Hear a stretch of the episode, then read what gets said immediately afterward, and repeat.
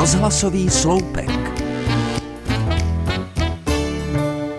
Před časem jsem hledal nějakého šikovného zedníka obkladače, který by nám předělal sprchový kout. Byla to v podstatě taková drobnost, se kterou vás kdejaká stavební firma pošle k šípku nebo vás na žebříčku priorit zařadí až na samý konec. Zkrátka, kdybych měl potřebné nářadí, tak bych se do toho asi raději pustil sám. Nicméně dal jsem tomu šanci a rozhodil sítě mezi své známé a hledal touženého řemeslníka. Po krátké době se mi ozval kamarád a povídá. Já znám Messiho, on je velmi šikovný, zkusím mu zavolat a když bude mít čas, tak vám přijde koupelnu opravit.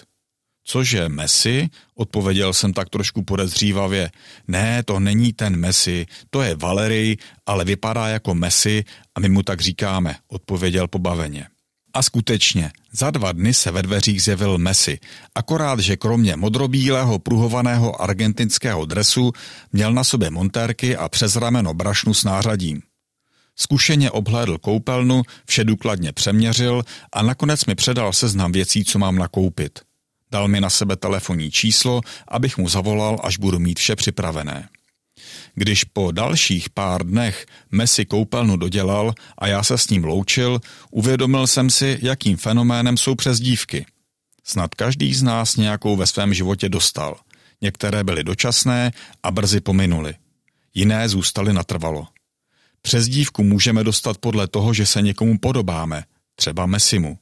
Často také podle nějaké naší dobré či špatné charakterové či vrozené vlastnosti – Znal jsem třeba chlapíka, který ráčkoval a od svého mládí byl pověstný tím, že často používal vulgární slova. A když se rozčílil, tak v podstatě generoval jenom samé neslušné věty. Jedno slovo v jeho ráčkujícím podání znělo poněkud legračně a tak mu podle toho začali kamarádi říkat čuak. Každopádně pokud vám u dveří zazvoní třeba Messi nebo ráčkující Leonardo DiCaprio a pohrne se s nářadím do koupelny, zachovejte klid. Možná pro vás bude v tu chvíli jeho přítomnost důležitější, než kdybyste se potkali s originálem.